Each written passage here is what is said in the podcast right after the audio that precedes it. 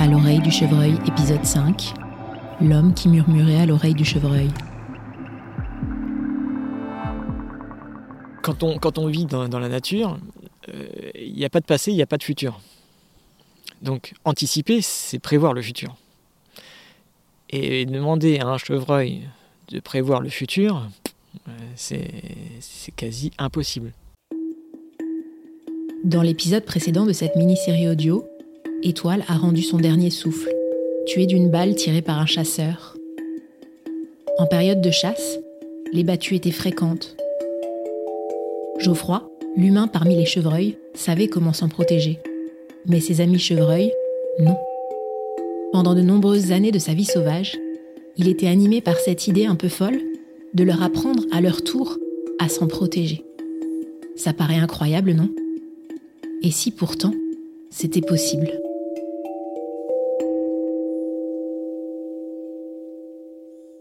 Il y a d'autres techniques. C'est qu'en fait, ils sont très curieux et surtout, euh, ils ont une adaptabilité qui est incroyable et ils, connaissent leur territoire par cœur.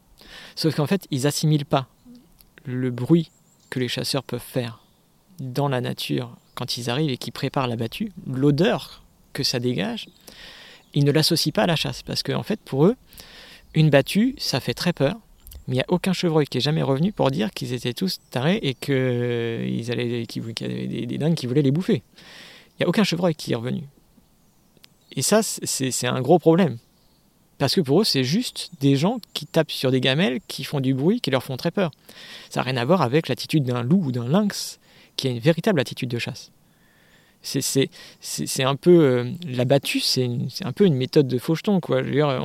on, encercle des, animaux, euh, on ne dit pas qu'il y a une chasse, euh, ça fait du bruit, les, les rabatteurs emmènent les animaux qui, eux, vont traverser un chemin ou une parcelle et vont se faire tirer dessus par des gens qui sont postés, qui ne sont même pas visibles, souvent, parce qu'ils sont dans un mirador. Donc euh, ça a été compliqué de d'expliquer à un chevreuil l'univers de la chasse en fait, humaine, qu'il ne connaissait pas.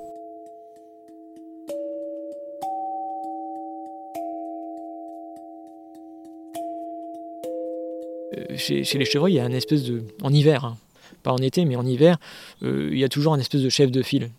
Et euh, des fois c'était six points, d'autres fois c'était Chevy, d'autres fois c'était moi. Parfois ils disent la lourde charge de savoir où on va et qui va faire quoi repose sur un.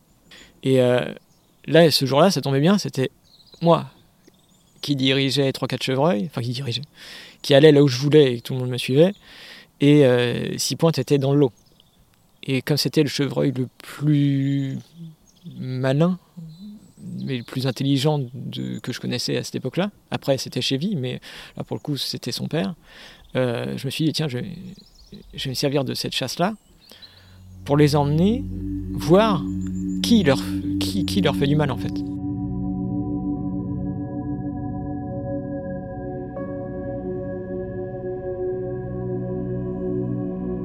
Donc je les ai emmenés. Je savais moi, je savais comment ça se passait puisque les chasseurs arrivent, ils gardent leur 4x4, leur bagnole et tout ça à un endroit, un espèce de rond de chasse. Et puis euh, il y a des camionnettes qui, prennent, tout le monde rentre dedans et ils se déposent les uns les autres tous les 10 euh, ou 20 mètres euh, pour pouvoir préparer leur battue. Mais pendant qu'ils font ça, il n'y a personne sur les voitures en haut. Et il y a des fourgons qui, eux, ont déjà emmené des, animaux morts dans le fond des fourgons. Donc ça sent. Ça, pue, ça sent le téflon, ça sent le sang, ça sent euh, le chien, ça, euh, ça, sent mauvais, ça sent la poudre. Et donc moi je les ai emmenés là. Alors j'ai perdu tout le monde, parce qu'il n'y avait pas de grand téméraire. Hein. Il n'y avait que six pointes qui faisaient vraiment 100% confiance. Et euh, je ne savais pas si ça allait marcher, j'en savais rien.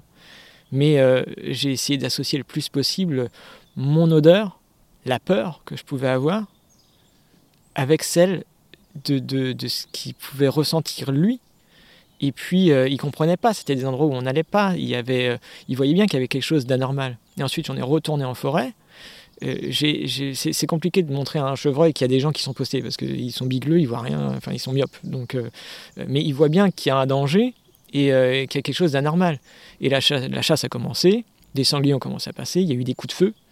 Donc là, il a bien vu qu'il y avait des, gens qui étaient postés, mais ils font pas le rapport entre le mec qui tire et le sanglier qui tombe. Il y a juste la peur. C'est tout. On peut pas lui dire, lui, il est méchant, et puis toi, tu es gentil. Hein. Ça n'existe pas, les, gentils et les méchants euh, dans la nature. Euh, et là, je, l'ai commencé à l'emmener un peu plus haut, dans une zone où, en fait, les, ces chasseurs-là ne chassaient jamais, et une zone que je pensais être un peu protégée. Et puis euh, là, je me, suis mis dans une autre attitude, beaucoup plus reposée, avec un cœur qui bat beaucoup plus lentement, une, une odeur plus sucrée, des pensées plus positives. Et euh, lui, en fait, a pareil commencé à s'apaiser.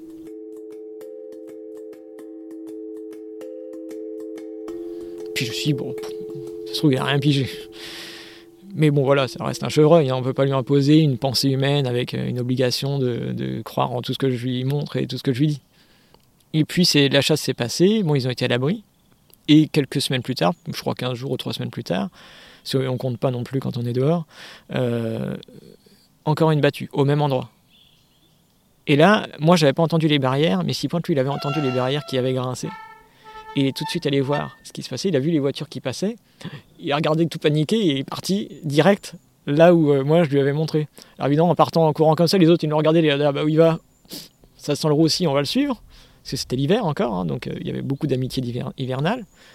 Et puis il est resté toute la journée là. Et là je me suis dit, bon, grosso modo, il a pigé que quand il, quand il entend ce bruit-là, quand il voit cette ambiance-là, qu'il y a quelque chose euh, qui lui paraît suspect, qui correspond à ce que j'avais montré, hop, il va là.